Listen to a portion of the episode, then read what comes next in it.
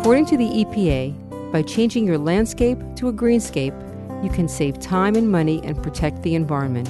This is the Eco Minute, and I'm Enid Siskin. You can save time by using plants that need less care, money by eliminating unnecessary watering and chemicals, and the environment by conserving water supplies, decreasing chemical use and runoff that can contaminate drinking water and waterways, and recycling yard waste. The five steps to greenscaping are build and maintain healthy soil, plant right for your site, practice smart watering, adopt a holistic approach to pest management, and practice natural lawn care. With the start of spring, a lot of us will start to plan and plant our yards and gardens.